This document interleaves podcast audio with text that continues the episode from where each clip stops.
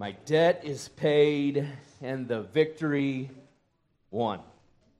That's good news because the Lord is our salvation. As we prepare our hearts to hear from His Word, we uh, keenly remember that the things of God are spiritually discerned, which means we need some help.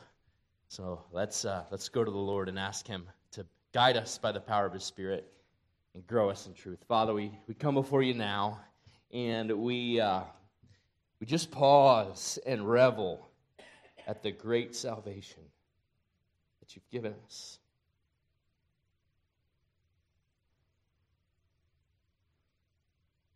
We hurry through so much of life, Father, and uh, this morning we just want to pause and consider the weight of joy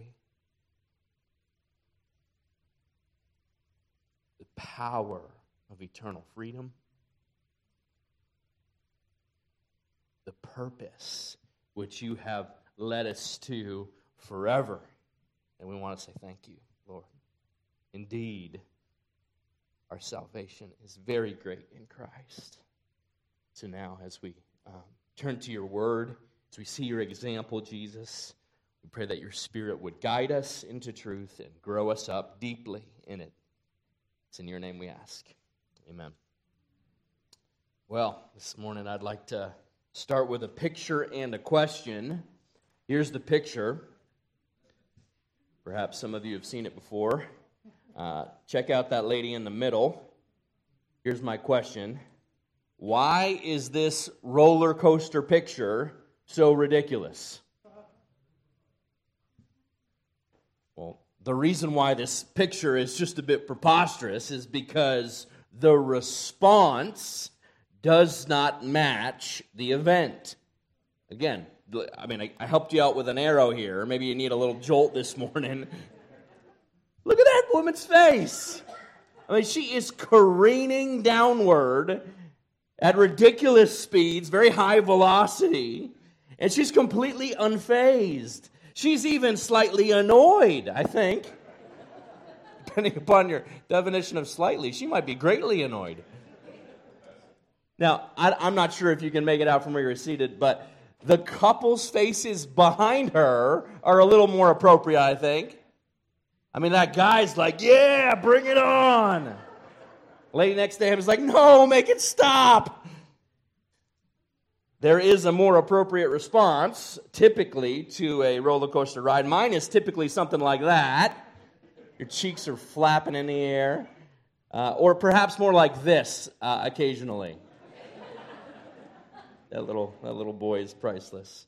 Well, today, as we finish out Luke chapter 7, we're going to see a right response to Jesus laid side by side against this against someone who misses the whole point.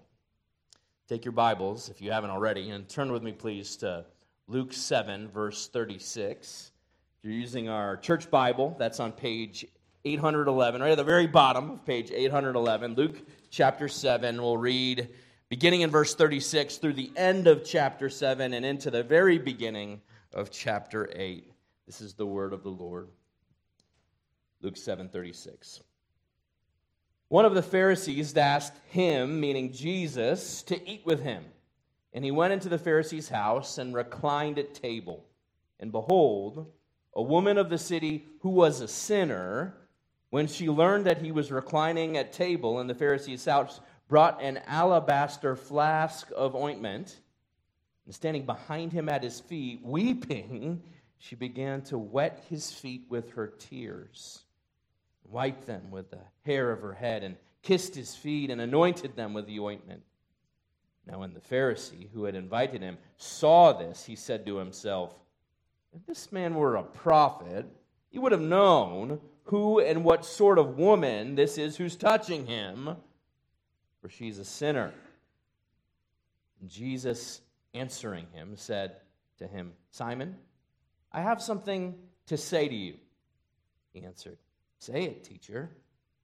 A certain money lender had two debtors. One owed him 500 denarii, the other 50. When they could not pay, he canceled the debt of both. Now, which of them will love him more? Simon answered, The one, I suppose, for whom he canceled the larger debt. And he said to him, You have judged rightly. Then, turning toward the woman, he said to Simon, Do you see this woman? I entered your house. You gave me no water for my feet, but she has wet my feet with her tears and wiped them with her hair. You gave me no kiss, but from the time I came in, she has not ceased to kiss my feet. You did not anoint my head with oil, but she has anointed my feet with ointment. Therefore, I tell you, her sins, which are many, are forgiven, for she loved much. But he who has been forgiven little loves little. And he said to her, Your sins are forgiven. And those who were at table with him began to say among themselves, Who is this who even forgives sins? And he said to the woman, Your faith has saved you. Go in peace. Soon afterward, he went on through the cities and villages, proclaiming and bringing the good news of the kingdom of God. And the twelve who were with him, and also some women who had been healed of evil spirits and infirmar- uh, for, excuse me, infirmities, easy for me to say, Mary, called Magdalene, from whom seven demons had gone out, and Joanna, the wife of Chuza, Herod's household manager, and Susanna, and many others who provided for them out of their means. All right, we'll stop there for this morning. Let's take a moment to set the table, if you will, so we can better understand this amazing table scene that we've just heard here in the end of Luke 7. The account begins in verse 36 with Simon the Pharisee inviting Jesus to eat with him. And we see this interesting phrase that almost sounds a bit clunky to us in English today reclined at table. They reclined at table. I, I think it's helpful to have a, a mental picture of what's happening here. Uh, because if you're picturing like a table like we would eat at one today, you've, you've got the whole visual picture wrong. You see, in this day and age, there would have been a table like we eat at a, at a table, a place where the food would be served. Uh, and uh, again, this is just an artist's depiction, but it gives you the sense uh, what would happen customarily is that they would lean on their left elbows over a low table near the ground, and their feet would be stretching away from the meal. Always a good policy for your feet to be uh, as far away from your food as possible. So, so it makes a little bit more sense then what's, what's happening. You got a better mental picture. Uh, it, it kind of works spatially then when the woman was coming up from behind him. She was sort of behind at a, at a posture of humility near his feet. Does that make a little bit more sense?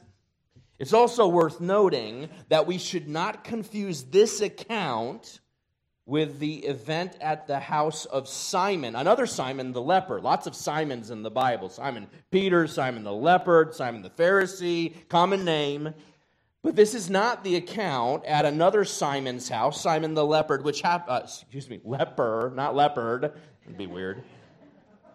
Anyway, that, that event happens just days before Jesus' death with another woman, Mary of Bethany, who anoints Jesus' head for burial. It can be easy to confuse these two accounts. This other account is in Mark 14, Matthew 26, John 12, but they're different. This happens early in Jesus' ministry. He's at a Pharisee's house, not a leper's house. He, his feet are anointed rather than his head. So, so two different instances, if that helps you keep, keep those accounts straight.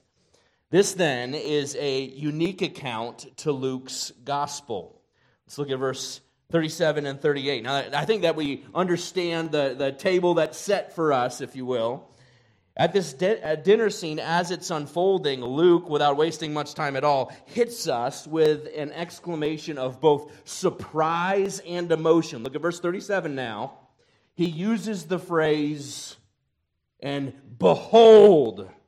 Now, when you see that word behold in Scripture, it echoes like a thunderclap. It's intended to flag for us surprise or shock at what's about to follow. Behold, Luke gets us ready. What's, what's so shocking, Dr. Luke? Well, he tells us a woman enters uninvited. Now, we don't get her name. That's interesting to me. Some have speculated that this is, in fact, Mary Magdalene, who we will hear about a little bit later in this passage. But there's really no biblical evidence to support that. So, you know, speculate how you'd like to speculate. We, we just don't see any biblical evidence that this is indeed Mary. But we are told, whatever her name is, that she's a sinner. And not just any sinner, a big one.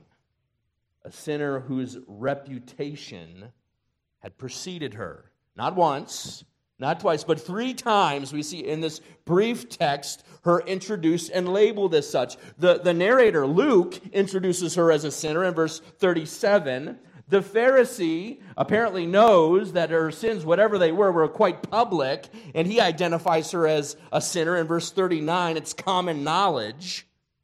And Jesus himself, as he's forgiving her, acknowledges that her sins are many. Verse 38, Luke also tells us that she's weeping. Now, what we're not talking about is a little bit of misting at the corners of her eyes. I want you to get the right picture here. We're talking about ugly crying.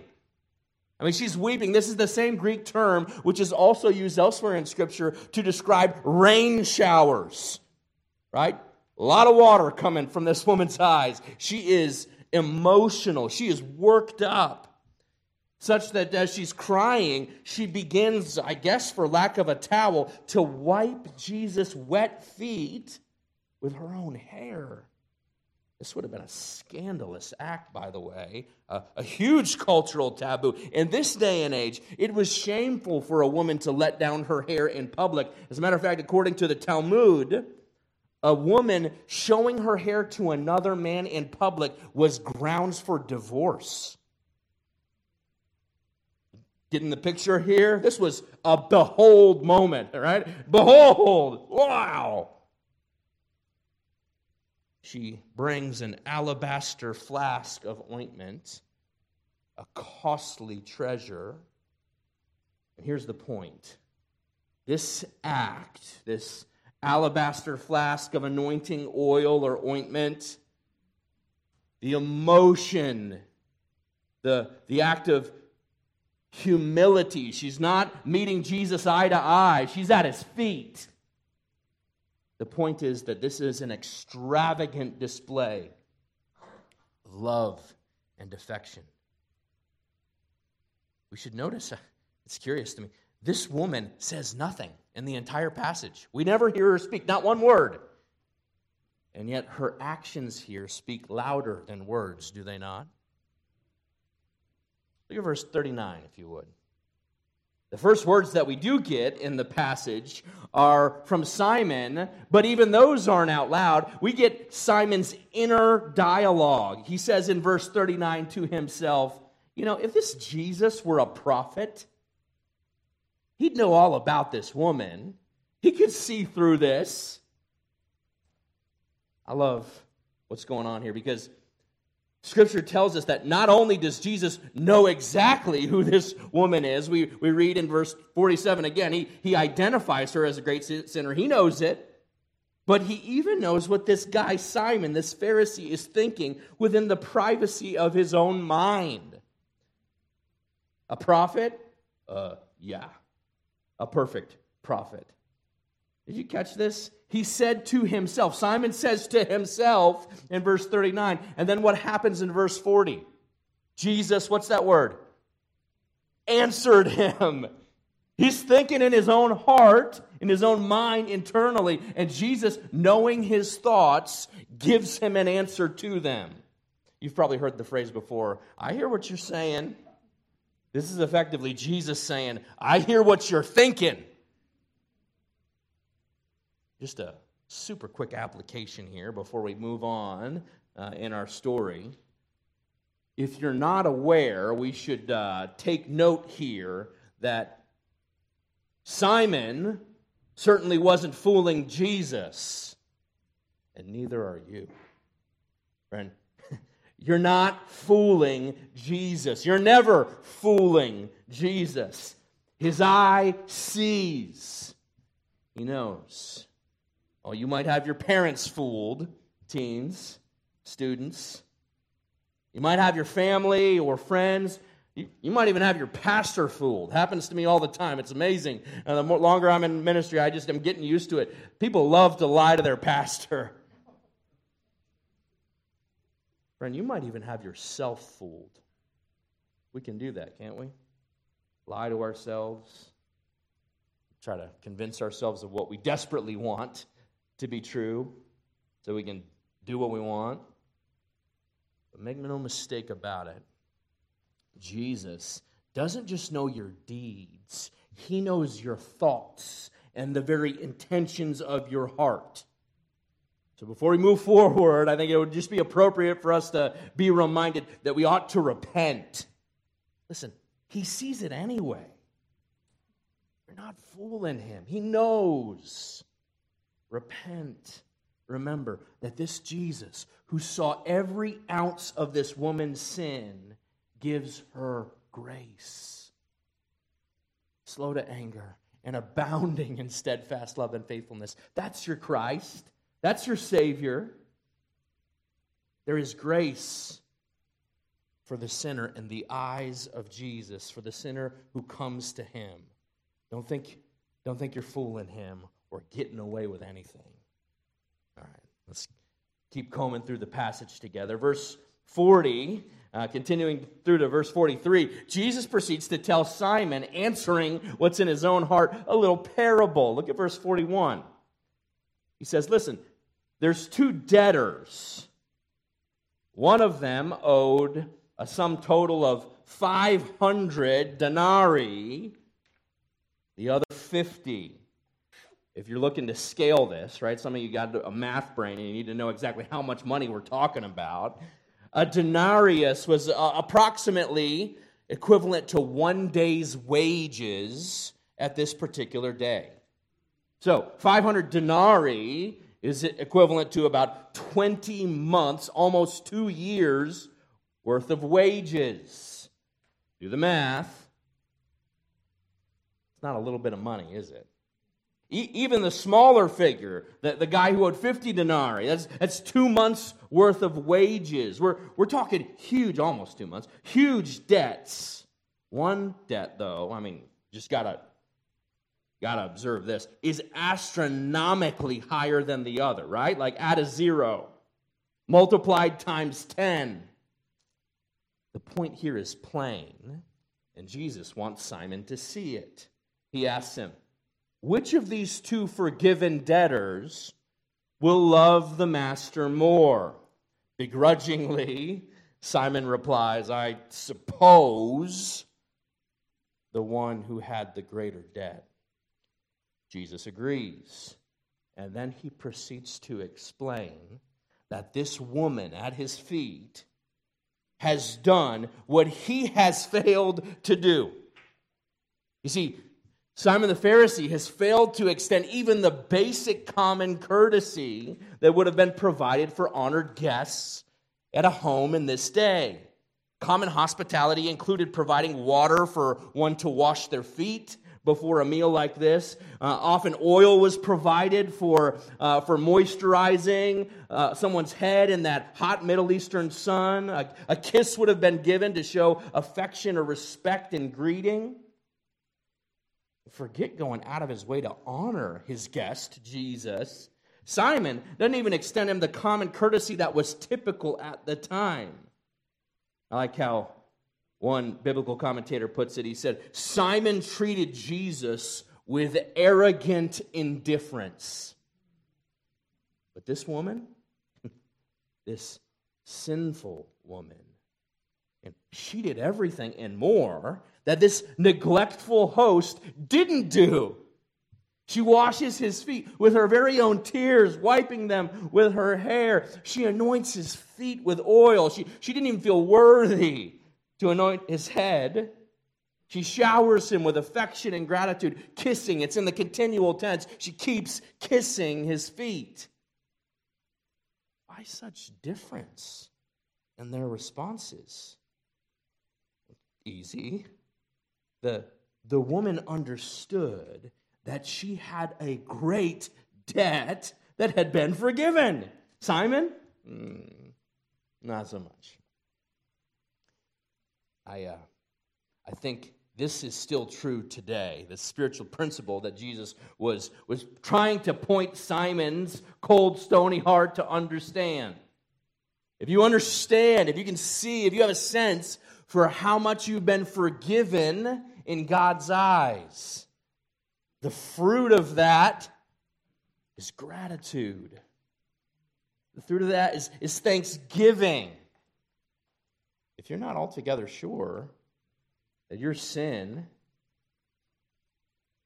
is repugnant and deserving of hell and death in the eyes of a holy and perfect God, then hey, no one's perfect. You know, pretty good guy. It's not going to generate that much gratitude now, is it?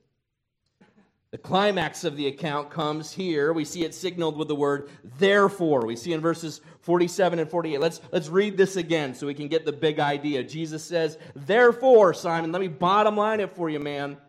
Therefore, I tell you, her sins, which are many, are forgiven. Why? For she loved much.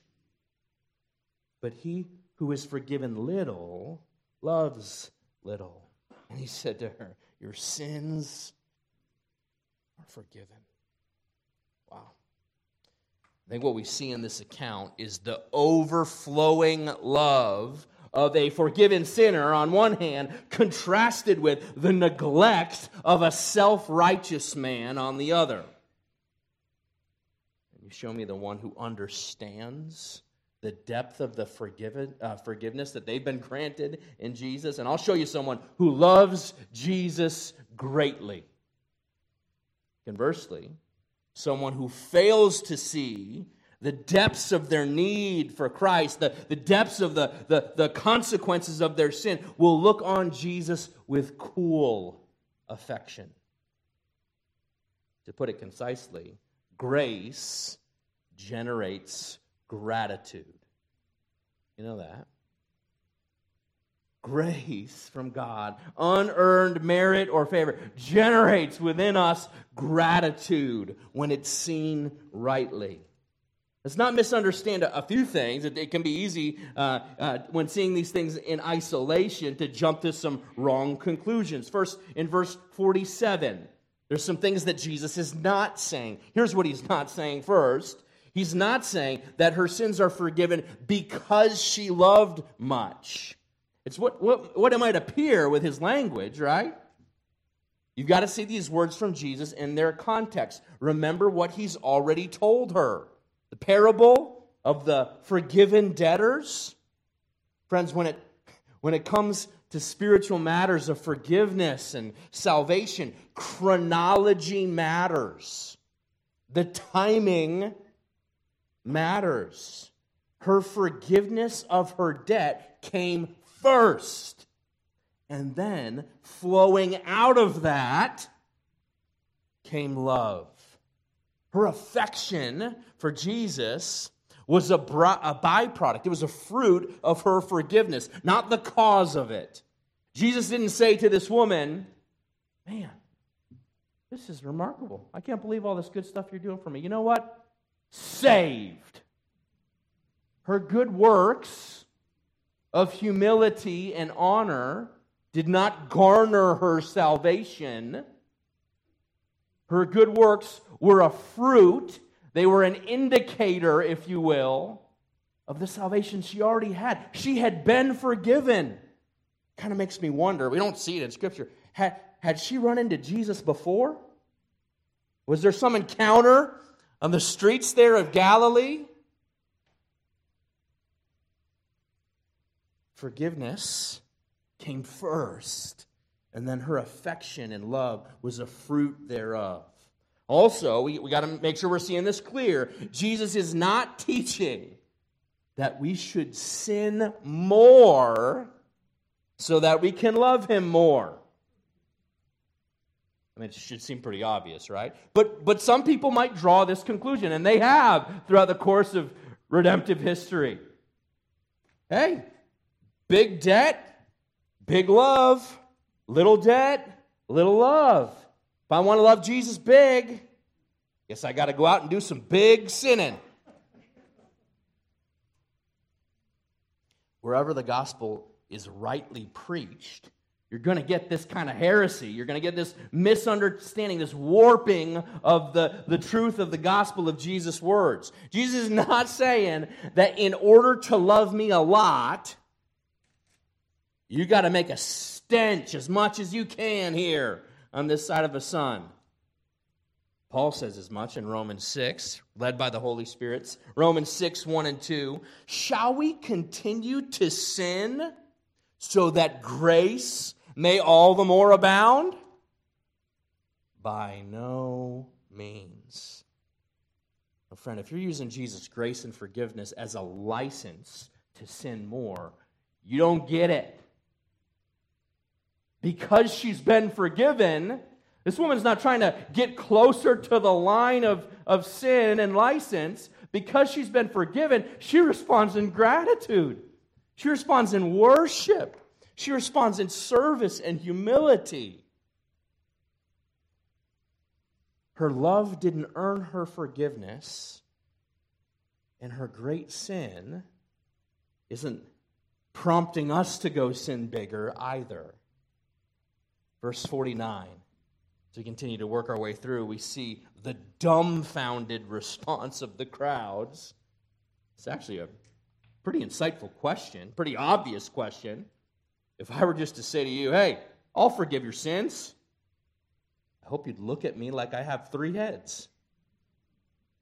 It's a bit above your pay grade, Zeb. They hear Jesus forgiving this sinful woman of her many sins. And their natural response to this is, Who are you? Who is this? By the way, they're asking this constantly in Luke's gospel, aren't they? Who is this guy? Who can even do what only God can do. Because Jesus, God the Son, has the power to forgive sins. You may remember the same response a few uh, months back as Benjamin was preaching through chapter 5 and the account of the healing of the paralytic guy. Remember the guy that they ripped apart someone's roof and lowered down in front of Jesus? Remember that's crazy. I always like, who paid for the roof, man?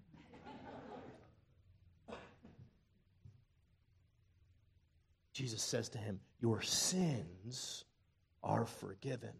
Everybody's like, Whoa, wait a minute, Jesus. Who is this guy? Answer He's God. He's God the Son.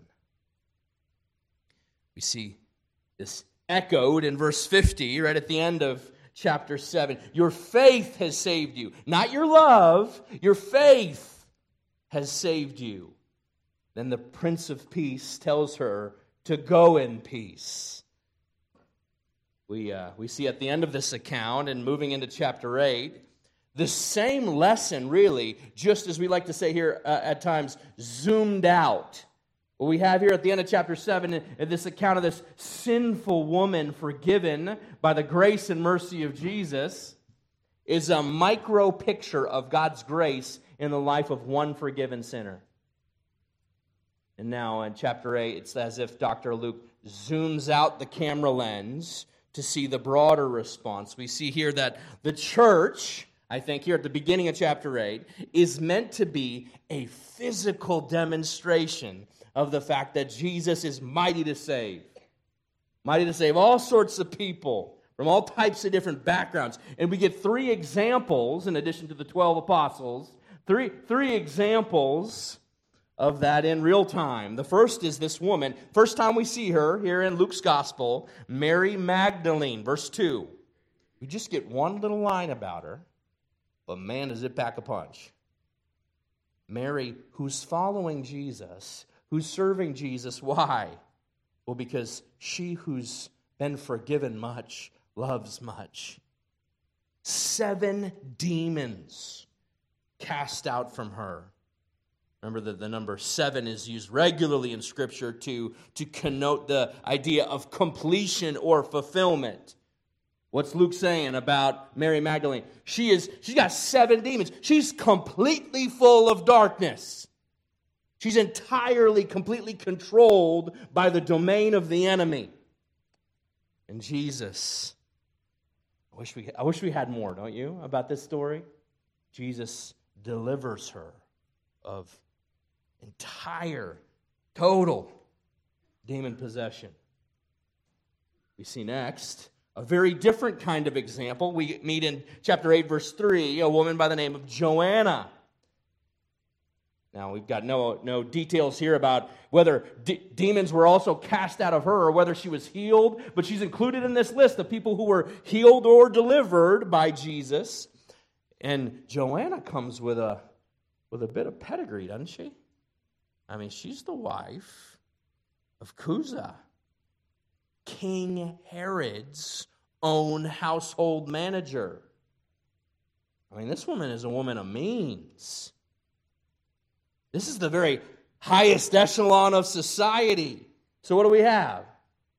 We've got women entirely demon possessed, at the lowest of the low in life. We've got women whose sinful reputations precede them. You probably shouldn't use your imagination too much to imagine perhaps what that may have entailed. And then we've got the crust, the upper crust. And their response is the same, right? Level ground before Jesus. She's following him. She's been somehow, she's encountered Jesus. We, we don't have much more than that, but she's, she's following him. She's serving him. She's supporting him. We're going to see Joanna again one more time in Luke's gospel, right at the very end in chapter 24, you know what she's doing? Well, she has the high honor. She and Mary Magdalene, it's like they're a, they're a duo, along with some other women, unnamed, of going to a certain empty tomb, encountering an angel of God who says, He is not here. He's risen. And she gets, Joanna and Mary Magdalene get the high honor of hearing that first and carrying it to the disciples. Isn't this amazing? She's serving him here. That's what that's we see her serving, and we see the reward later. And finally, we, we meet a third woman. We, we don't hear about Susanna anywhere else in Scripture. But we see that her response and those with her was a beautiful response. You see, these women who understood their plight, their infirmity, their sinfulness, and who had received deliverance and forgiven, forgiveness from Christ the King, out of their gratitude for him, what they do? Well, they served. In verse 3, they, they gave, didn't they? They provided for him out of their means. Their commitment to Jesus wasn't merely hypothetical or conceptual. No, this, this was an entire, wholehearted, whole bodied commitment. Jesus was Lord over their life, over their time, over their gifts, yes, and their pocketbooks. Amazing. Well, that's that's the what of the picture here. And at the end of Luke 7, the beginning of Luke 8. Uh, and what I'd like to do in our remaining time is just identify a few simple points of application. I, am I'm always interested in this. We, we ought to ask ourselves often as we're, as we're in Scripture how can I not just understand what God's Word is saying to me, but how do I apply this? How do I walk this out and be a doer of this Word, not just a hearer? First application point want to pose it by way of a question. Do you believe, I mean, do you really believe that Christ still saves sinners? I mean, don't coast on me. That's a simple question. I get it. But check your heart. Because it can be easy for us who have been following Jesus to, be, to begin, perhaps like Simon, to write people off. Does he know who she is? If he knew who she was, I mean, no way. He'd be letting her even get near him. You see, Simon, who I'll remind you was a Pharisee, who knew his Bible backwards and forwards, better than you or me, first five books of the Pentateuch, memorized. This guy was legit. This guy was as religious as they come. And as knowledge continued to puff up, what, what posture did it produce within him? Well, he was looking out at the world, at all those big sinners out there saying, they're not worthy of God. And me? Well, I don't really need his forgiveness because I'm pretty good myself. Church folk can do this, friends. And we get a warning here from Jesus himself. Stop it. Last week, I said and I meant, the authority of the Word of God, that we ought not, as the church of Jesus Christ, to become bosom buddies with the world. Sin, this very sin that Jesus died for, is grievous in God's eyes. It's Pride Month. And we ought not to be proud about that. That's true. You know what also is true? Smug, self righteous Christians ought not to, with crossed arms, write off sinners, even, follow me, big sinners so as to almost block their way to the Lord. Is Jesus mighty to save or isn't he? That's the question. Is the arm of the Lord too short to save this prodigal sinner? Simon thought it was. And we dare not, friends, in our right response, in our right grief to the sin that's around us, presume to sit on God's throne and withhold forgiveness. That's his job, not yours, not mine. Jesus came to seek and to save the lost. And here we get demon filled, demon riddled Mary Magdalene, full of the devil. She's following Jesus. We get Joanna, wife of the household manager of Herod the king, and everybody in between. This is a, a, a cross section, friends, of what church is meant to look like the highest of the high and the lowest of the low and the lowest common denominator, the glue that unites us together, is that we understand that we are all, in the eyes of a perfect and holy God, great debtors.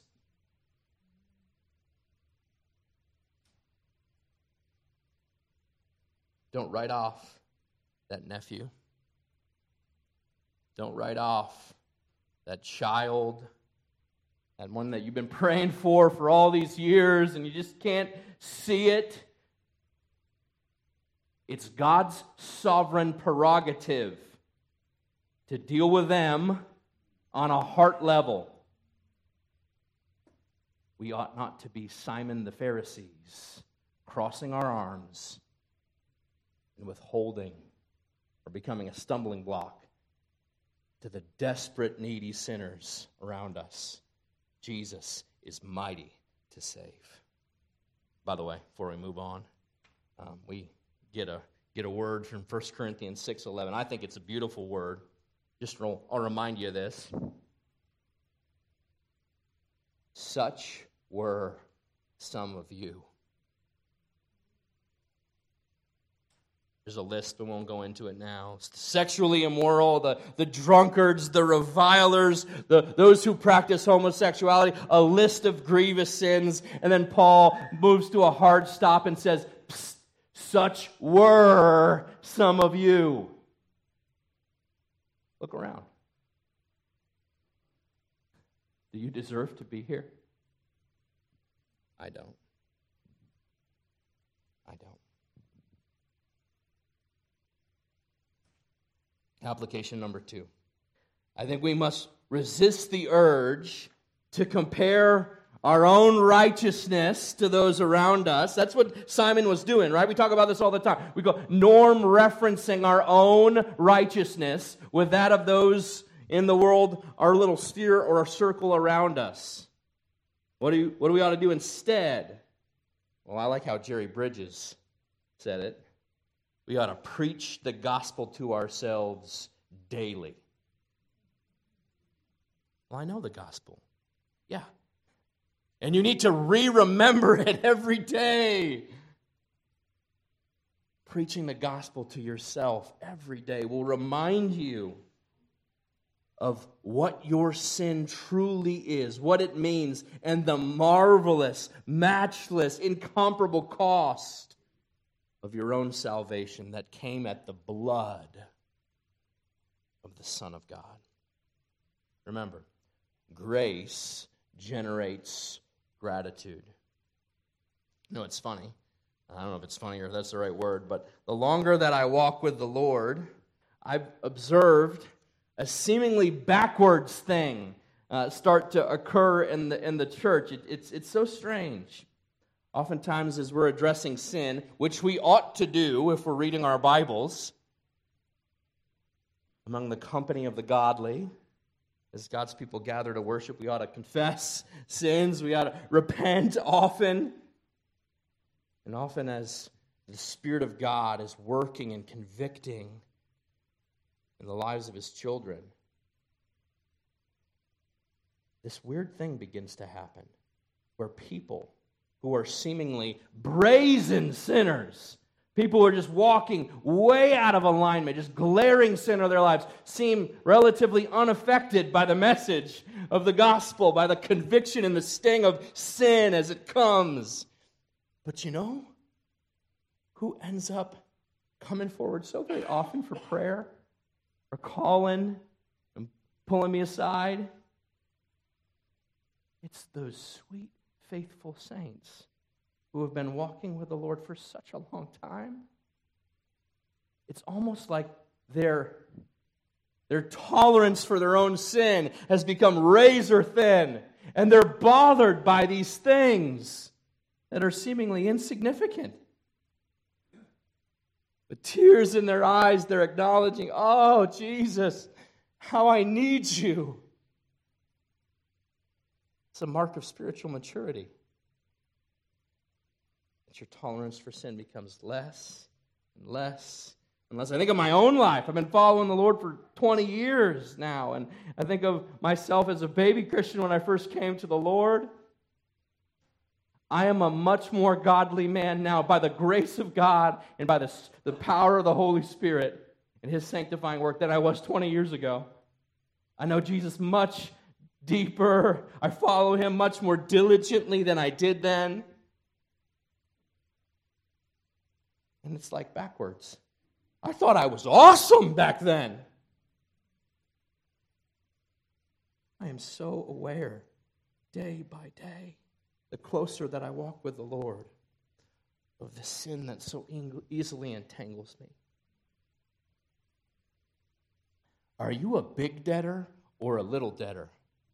The question isn't only how much sin. The question is, how rightly do you see that sin? And how grateful are you for the salvation that Jesus has offered to you? I can barely make it through a refrain of amazing grace without just losing it. It's awful. My eyes leak and my nose drips, and it's half the reason why I sit up front so you can't see my tear stained face. We sang earlier today grace greater than all of our sin. Dark is the stain that we cannot hide. I can't, I, I can't hide it. What can avail to wash it away? Look, there is flowing a crimson tide, the blood of Jesus, brighter than snow you may be today. I bet this sinful woman would have sang that song with gusto. How about this one? We sang this one a moment ago. His mercy is more. What riches of kindness he lavished on us. His blood was the payment his life was the cost. We stood, listen, we stood neath a debt we could never afford. Luke 7. Our sins, they are many, but his mercy is more. Perhaps now, even in this moment, you should make that your prayer. Lord, give me a greater awareness of my sins, of my wretchedness in your sight, so that I can learn to love you with greater affection. What a beautiful prayer. It flows from this very passage. Last thing. You know, love for Christ can take many forms, but doing the bare minimum is not one of them we note here this many sins of omission. You know, there's the sins that you do against God, the sins of commission, but there's also the sins that you fail to do, that you the things you should before God. We note that Simon responds to Jesus with such indifference, such a cold heart. He does the bare minimum, doesn't he, for Jesus? But then we see these sinful wretches who are following him, who are serving him, who are anointing his feet, who are weeping in gratitude because of his love, who are providing for him out of their means to see the kingdom of God marshaled throughout the ends of the earth? Do you find yourself, Christian, doing the bare minimum for Jesus? Perhaps. I don't know. I'm just. Perhaps it's because you fail to grasp how bad you really are and how good you have it because Christ bled and died for your debt. Forget pouring out your alabaster flask of ointment. Sometimes we here in the, the fat, lazy Christian West can barely master up enough gumption to open our Bibles or carve out a few minutes for prayer. Forget weeping at the feet of Christ with affection and gratitude Sometimes we're not even really sure we're going to sing that song as the body gathers for corporate worship on the Lord's Day because, you know, we really don't prefer that tune. Really? What is that? The indifference, friends, that comes from our lackluster service for Christ. At times, I think if we're honest, can be pointed into an internal diagnosis of how clearly we see our great need and the one who has forgiven us from it. Whatever form your service takes, don't punt. Don't do the bare minimum like Simon. He saved you for good works which he prepared in advance For the sinful woman here, that looks like worship. That looks like affection. That looks like spending time at the feet of Jesus. For these women here at the beginning of chapter 8, that looks like financial provision. It looked like service of time and, and dedication. I don't know what that looks like for you. But gosh, I hope it's on your calendar somewhere this week. May we be people at Friendship Community Church with a faith that's alive because living faith bears fruit. It's hungry. It grows and abides. May we be people who can't wait to get back here to sing the praises of Christ again. May we be people who don't even know what to do with the amount of resource that are, that, are, that are just being given to see the kingdom of God move forward in powerful ways. May we be people who can't even figure out how, how to. So many people want to serve. It's like a problem. Got too many people to serve in children's ministry, Marley. What are we going to do about it? I think we see, I'm just appealing to you once more, as a brother in Christ and as a pastor who loves and sees in my own heart, these truths take effect. May we be people who understand that our sins, they were many. His mercy is more. So I'm just going to serve him with all I got in the time he gives me here. Let's pray. Lord, thank you for these gospel reminders. Lord, that your arm is not too short to save, that there's none who have waded into sin so dark, so grievous that you can't deliver, you can't restore, you can't save, Lord. And we say with trembling lips, such were some of us. We say, everyone here who has tasted of the goodness of your salvation and forgiveness in Christ, Lord, our debt we could never pay. Thank you for Jesus. Now, would you release us to serve him